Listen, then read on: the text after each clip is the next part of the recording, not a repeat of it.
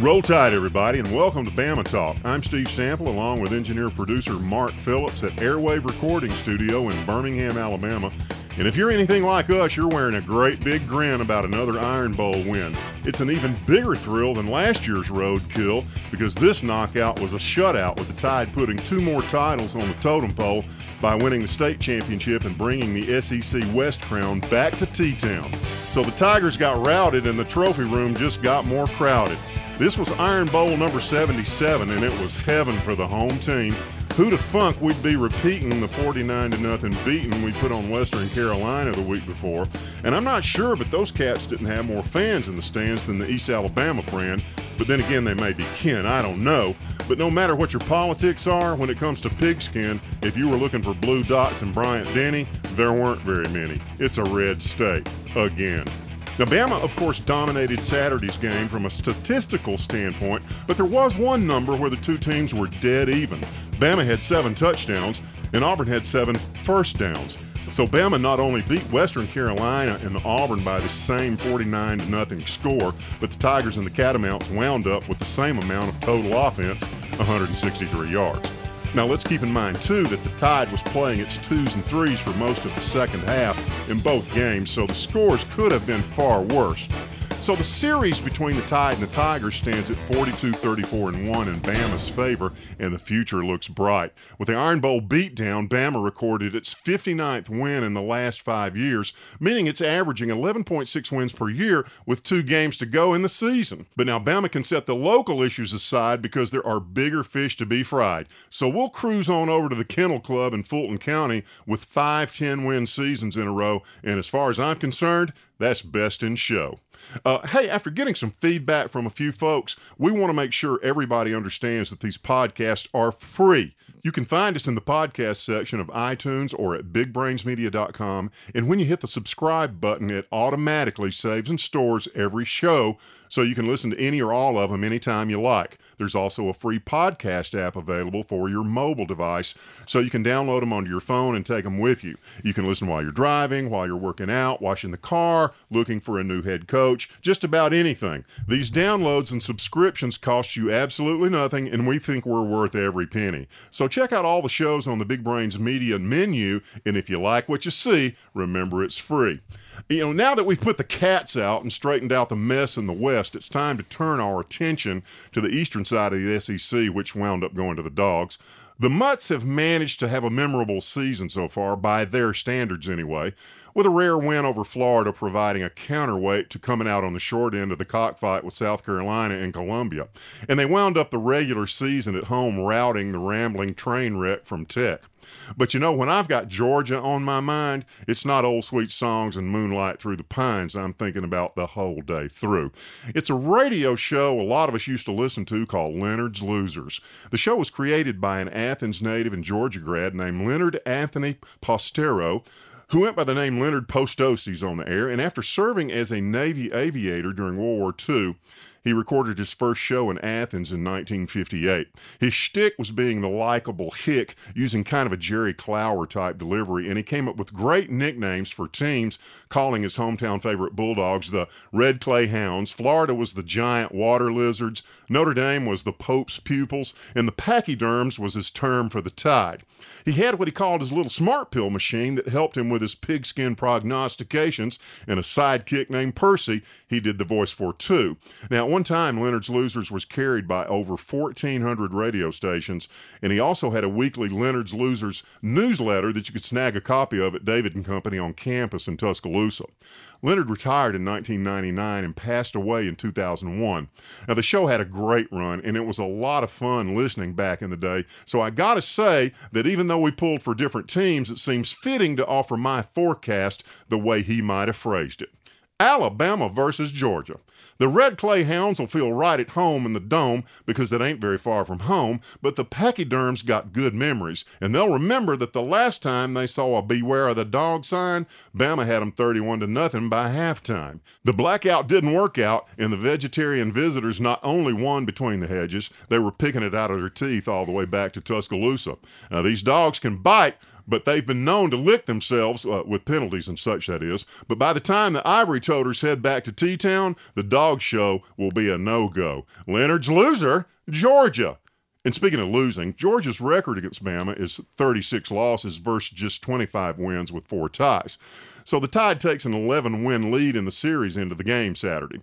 While Alabama ranks first, of course, in SEC championships with 22, Georgia comes in third with 12, just behind number two Tennessee's 13.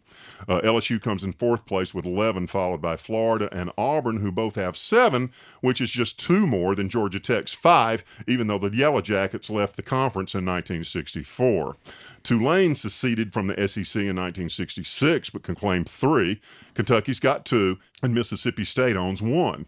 Sewanee, one of the conference's founding members, left the league in the 1940s, and newer members, Arkansas, South Carolina, Missouri, and Texas A&M, have won none so far.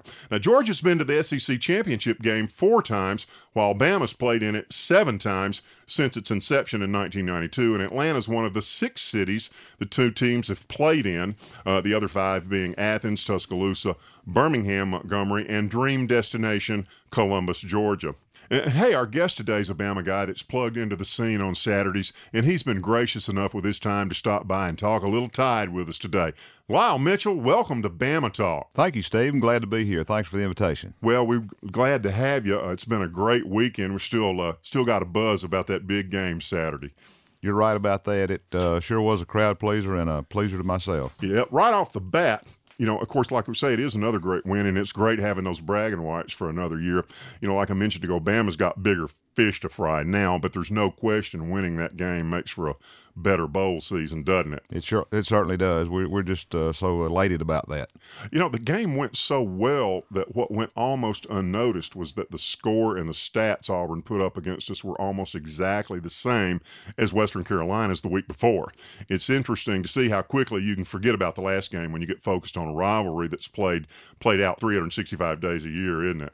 It, it certainly is. And I, will just add one thing that I noticed before the game uh, Saturday uh, walking around the sidelines. Most teams that come in to play uh, most any game, especially Alabama, they have some sense of urgency. They're fired up and all that. It wasn't present on the Auburn sidelines uh, Saturday.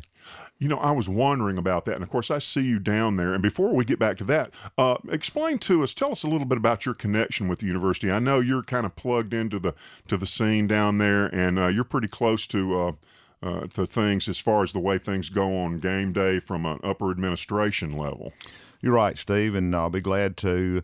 Uh, when Gene Stallings came back as head coach at the University of Alabama, I believe it was 1990, uh, his director of football operations and his brother in law was a fellow named Gerald Jack, whom you may remember. Yep. Uh, coach Jack was my high school coach in Haleyville, Alabama in the late 60s.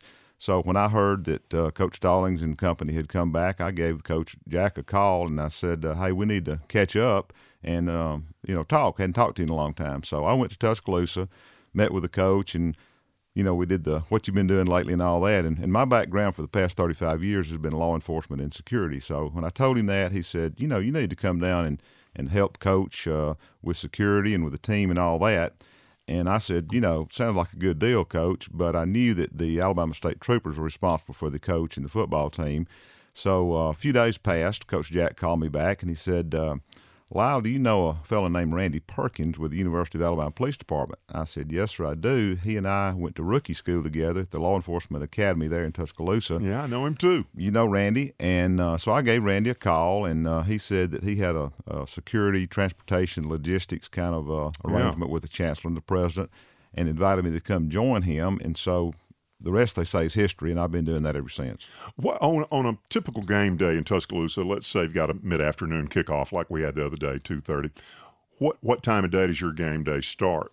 Well, if the kickoff is at two thirty, uh, I need to be in, in Tuscaloosa over at the uh, President's Mansion or wherever the, the the thing starts about uh, two and a half hours before kickoff.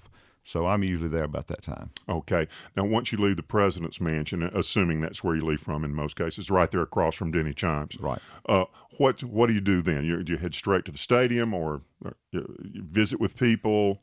How's that work out? visit with a lot of people to start with, and, and if the uh, president, the chancellor, have other commitments prior to the game, we will go do that. If not, we'll go directly to the stadium and and uh, do our routine there.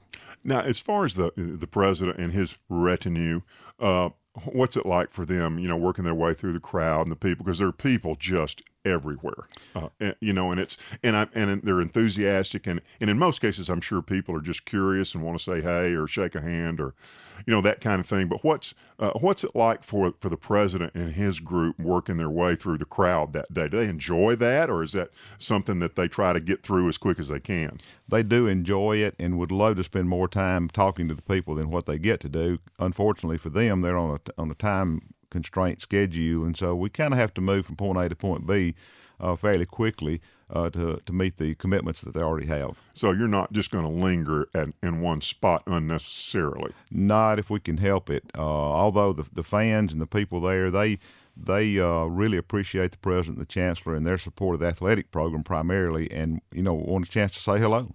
Well, I'm not very familiar with uh, Miss Bonner, who recently took over, uh, but I do uh, know that um, Dr. Witt just did a fabulous job, and I'm really kind of sorry that he's been moved up to the chancellor's position because uh, the things that have been going on on campus and uh, with the programs and the facilities and the grounds uh, while he was president and in charge are just fabulous. Uh, uh, I, I, I really feel like, uh, to the extent that I'm qualified to judge, that he's the best president we've had since Frank Rose, and of course Frank Rose is the man that hired Coach Bryant in 1958. Uh, but I do know some people that uh, had some personal interactions. They had a student at the University of Alabama who got very sick with cancer, um, had a prolonged illness, and passed away. But before uh, all that played itself out, Dr. Witt did an absolutely wonderful job of taking care of those people and seeing that their not only their academic needs were met, but that their human needs were met. And he, I'll, I'll always be a fan of Dr. Robert Witt. And uh, I think the university system is very, very fortunate to have a man of his integrity and his intelligence and his leadership in position now. When you guys get to the stadium, uh, what's the first thing? What's what's your first station? Where do you go first?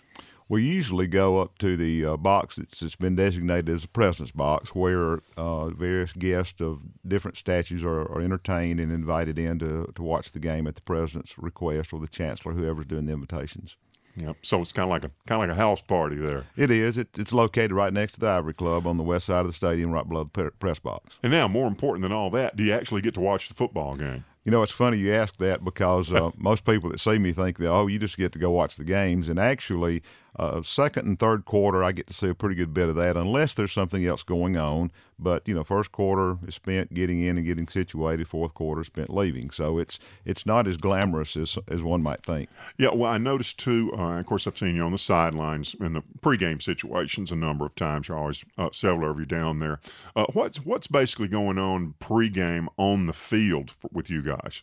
Well, uh, if the athletics has decided to have some kind of pregame ceremony, whether it's giving national championship rings to the golf team or the gymnastic team or whatever, which is a fairly regular occurrence at Alabama, it really is. Uh, it's, it's unbelievable. Or some kind of special presentation to another group that they want the president, the chancellor to participate in, we would do that.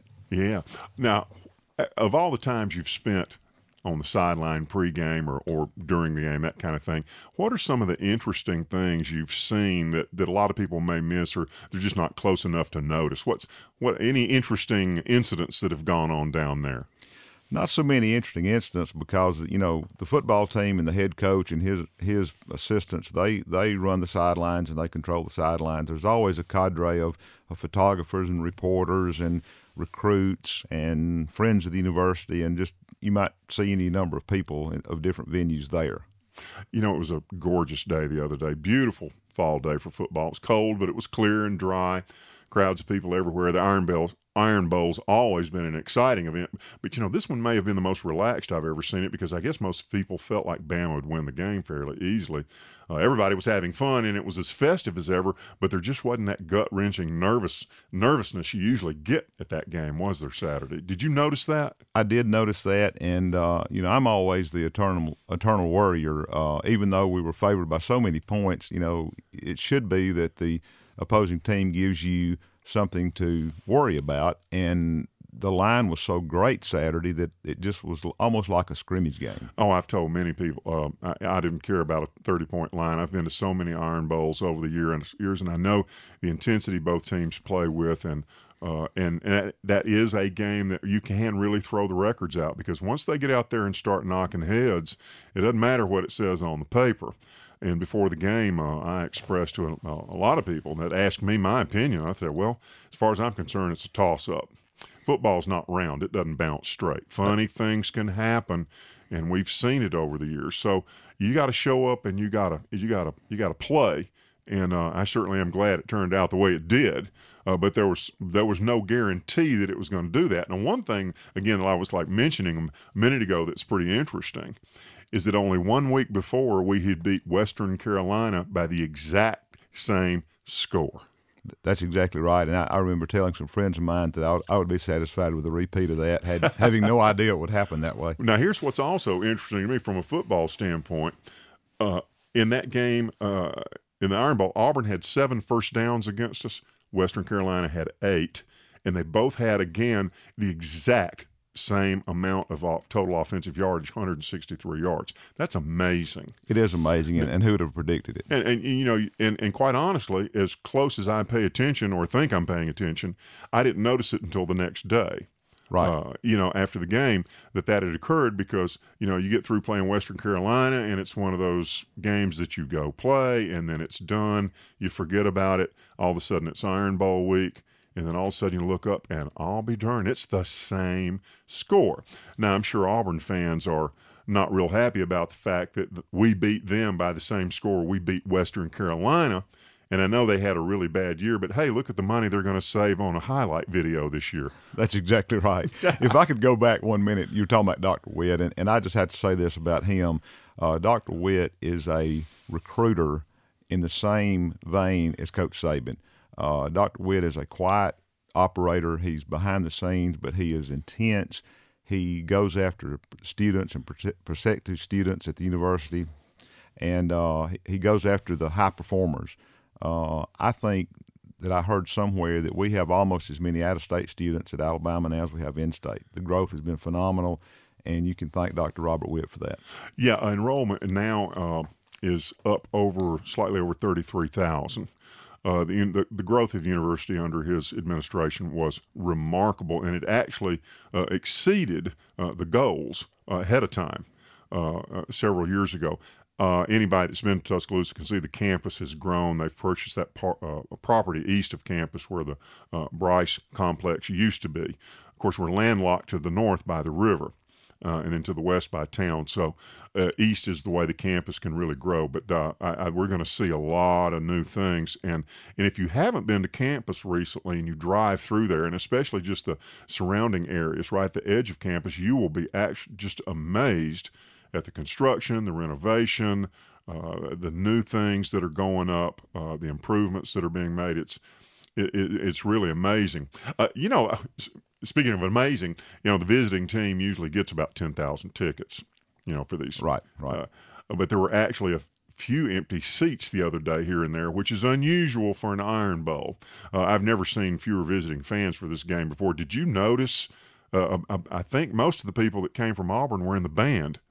Well, I did notice looking around, I kept looking for the contingent of, of orange and blue in the stadium, and it just wasn't there and walking around the stadium and the campus before the game a little bit, I, there were tickets everywhere. I mean, you, one could buy a ticket on every street corner. It seemed like. Well, it's it's unusual. Now, does that have an effect with fewer visiting fans and fewer opportunities for people to get upset with each other? Does that make your job easier? Sometimes it does. Uh, it was almost the the feeling around. It was a foregone conclusion that Alabama was going to win the game by many, many, many people, and there was not much dispute of that fact by the Auburn fans that I noticed. You know, right now, uh, changing the subject and turning a corner, you got Auburn, Arkansas, Tennessee, Kentucky, just from the SEC, looking for new head coaches. Of course, North Carolina State just fired their guy too. Uh, how would you rank those four SEC jobs right now? Rank them today in terms of the most attractive to a prospective head coach. I would say that uh, probably Tennessee and Arkansas would be at the top of that list. Uh, Kentucky would probably be at the bottom. Uh, Auburn is an unknown right now, and the reason I say that is with this uh, NCAA investigation going on, you don't know whether they're going to be officially investigated or if they're going to ask questions and, and what it means if that goes on and something worse happens down the road. How would a coach look at that? Would they say, hey, I'll go in and I've got three or four years, kind of a freebie that I don't have to do anything because I can't do anything and build the program up? Or would they say, I don't want to wait that long to be successful. I've got to go elsewhere. So it's just going to be interesting to see how that plays out. Yeah, you know, normally uh, under regular, normal circumstances, I would say Tennessee would be the best of the four jobs from a resources and a tradition standpoint, a national prestige standpoint. And Auburn would be second, slightly ahead of Arkansas. But with the conditions and circumstances being what they are right now, uh, with Arkansas having the resources they have and no real in state rival uh, you'd have to put them second, or at least I would. So yeah. I, I, kind of agree with you on that. You spent a good time on the field and the sidelines. Uh, are there any things with that you've seen with players and teams and coaches that you get to pick up on you wouldn't get to see in the stands? The tremendous amount of respect the Alabama players have for Coach Saban and his staff is, is evident to me. Of course, I look for things like that too the the attention they play. There's not a lot of horseplay going on on the sidelines behind the coaches. They're they're in, involved in watching the game, knowing what down it is, what's going to happen next. Of course, the coaches encourage that, but the players are still very attuned to, hey, I might have to go in now, I might have to go in in the next play or something like that. It's just very disciplined, and it's it shows off in the results. Yeah, it really does. Uh, now that we've, like we were saying before, kind of got this local rivalry business taken care of, we got those bigger fish to fry, and that means we're heading to Atlanta this Saturday. Will you be going over with the uh, traveling party, or are you going as a fan, or or or going at all? I'll be going over doing the advanced team for the chancellor and the president. We'll go over a couple of days earlier uh, do the walkthroughs, do the walkarounds, make sure I that we you. know where we go when we need to go and all that. There you go. Okay, yep. so that so there's probably not a whole lot of stress in the first couple of days anyway. So it's kind of like say a walkthrough and give you a chance to know kind of what's going to be going on that day of the day of the game. So there's no real big surprises. Shouldn't be, and, and it's kind of a rehearsal. It's not not unlike a, a football practice, and then you get up to the point and it's game day, and then you have to perform. Okay, the football part. Have you gotten to watch Georgia this year any? Not much at all. Seen a few clips of them on television because I'm usually either coming or going when they're playing, so I haven't been able to pay a lot of attention to Georgia. Yeah, one of their stars has been quoted on Twitter and Facebook and in the media as saying that he feels like they have better players at every position pretty strong. Yeah, yeah. So I, I got a hunch that's probably made it to the locker room wall in Tuscaloosa, uh, and our guys may not agree with that. But I will say, you know, having watched them, uh, Georgia is is certainly a very very talented team, and they do have a number of guys that will play in the NFL. Uh, um, I think you're right. I think that uh, strength wise, they're going to be one of the strongest teams we've played. Uh, let's face it, we went through the first half of the season with not a lot of competition. I mean, we, we were that good, and the wake up call with Texas A and M, we were fortunate enough to bounce back from that. And I think that the team's focus is on playing a complete game every game, regardless of the competition. But Georgia will be a formidable opponent. Yeah, I think you're right, but I would amend that somewhat and say that I think part of the reason uh, we looked it looked like we weren't playing a lot of strong teams was because we were. Uh, now, Michigan's not a world beater this year, but they were ranked number eight when we played them, I believe. That's right. And we pretty much dominated the game. Now, I think they finished the season with possibly eight and three or something like nine and three, maybe eight and four, something like that. But right. a uh, pretty good team. And then, of course, uh, up until LSU and Texas A&M, which are to date the two best teams we've played, we pretty well dominated every game uh, and, and, played most of the uh, third and fourth quarter of most games with backup players, which is good. You're right. Uh, getting back to Georgia, though, uh, Georgia's always seemed to me like sort of the eastern version of LSU. Very mercurial, very dynamic. They can be hot as a firecracker one Saturday, and the next Saturday you're just not quite sure what to thinking about. Right, they're not consistent. Uh, you can't you can't predict what they're going to do on any given Saturday. Yeah, and of course, Atlanta's only about an hour away from Athens, but the ticket split will be about even. So uh, they won't really have a home field advantage, uh, but it's going to be right there in their neighborhood. Uh, I don't know. I, I, I, feel good about our kids' chances. I think when Saban's got time to prepare the team and spend some time getting ready, I like our chances. I agree. Uh, but uh, you know the, the, the great thing about it is too. We were, we were talking just the other day with the win the other night was our 59th win in the last five years. That's off the charts. Right now, we're averaging over in the last five years over 11 wins per season. Uh, that's a new SEC record. And it's also the first time, believe it or not, in the 120 something history of football at the University of Alabama, we've had five 10 win seasons in a row. I didn't realize that. So, with two games to go, because we'll play Georgia and then we'll be in a bowl of some type somewhere, it's possible we could end the year with 61 wins divided by 12 over the last uh, yeah, oh, about five divided by five, excuse me, over the last five seasons, we could actually wind up averaging 12 wins a season over a five-year period. That is completely off the charts. It is. You're exactly right, and I, it's it's uh, unheard of and not matched. You know, it's so when people got all upset about the losing a four or five point game to Texas A&M, sure we were all disappointed, but uh, it was real easy to think everything was over too soon. Uh, because it, uh, Texas A&M's got a good team with one really great player. The kid may wind up winning the Heisman Trophy this year, and if I had a vote, he'd get it. Uh, I wish we had another shot at him. I do too, but you know he he, he probably will. And people lose sight of the Heisman is is who is the best player on a team that contributed to their success, and and I think it's Johnny Manziel. Well, it, you know, and it took that kind of effort from that kind of player to turn the trick on us. Yep. LSU's an excellent team with a lot of great athletes, you know, so it's hard to look good when you're playing great competition. You know, the other guys are going to make plays too now and then, but I like where we are. And again, here we are all of a sudden, we're back at number two and the whole rest of the country's all lathered up because number three is Georgia, number four is Florida. So uh, one of us, Alabama or Georgia, is going to wind up playing Notre Dame for the national championship.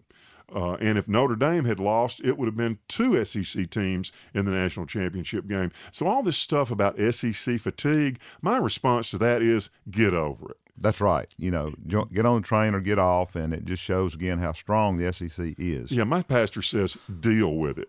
and that's the way I feel about it too. I mean, if they get tired of it, get a better football team. That's right. That's you know, it's right. if you don't like it, do something about it. But the SEC's not going away, and I certainly know Alabama's not. That's right. You're you know, exactly we, right. Yeah. Eh, the great thing about you know bowl season, SEC championship game is we get to spend another week preparing for a good team. Then we get to spend after the guys take a few days off for the holidays and Christmas basically spend another month. Basically, it amounts to another spring practice getting ready for the bowl game. So all the teams that aren't going to bowls this year, some of them nearby, uh, are packing the uniforms up and you know uh, basically doing nothing. We get to practice and work these new kids in. Um, you know, so it's it's just a great process. Lyle, uh, it's just been a ball having you come by today. It's really interesting hearing about your involvement with the uh, the President's Party and on game day in Tuscaloosa. I appreciate you taking time to come by and share that. If somebody wanted to get in touch with you, what's the best way to do that? They can uh, email me at my email address is Lyle Mitchell at bellsouth.net, or they can call me at 542 0935, area code 205. Thank you, buddy, and roll tide. Roll tide, Steve. Hey, you know, you want to win a game, you got to have a winning game plan. And let's face it, most of us don't like the look of our retirement planning playbook. So if you'd like to learn more about building a better financial future, go to annuitiesalabama.com today. Check out the bullet points on that webpage, and you'll see they can help you take advantage of strategies that are safe and smart that'll get you across that retirement goal line. The game clock's running, folks. So take action now and call a play today. That's annuities alabama.com. Hey, we're having a lot of fun with our Bama Talk Facebook page, so check it out and chime in because we want to hear from you and we enjoy knowing where you're listening from. If you're going to be in Atlanta and at the bowl game later on, let us know what's going on with you and your crowd. If you're not already aware, Bama Talk is just one of several free shows online at bigbrainsmedia.com. We have what we think is the best online weather show there is. It's called Weather Brains with our main man, James Spann. Our women's show, Eavesdrop, is hitting it big all over North America. And for you college football fans, we have a brand new show called Auburn Unleashed with Adam Clayton that's going to dig into everything that's going on down on the plains these days.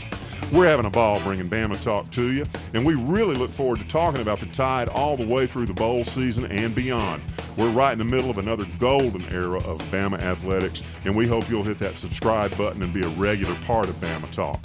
If you'd like to drop me a line, share photos, donate Sky Miles, or recommend a good plastic surgeon, my email address is steve at bamatalkshow.com. Well, it's about time to head for the locker room, but we'll be right back with more Bama Talk, and we hope you'll tune in again.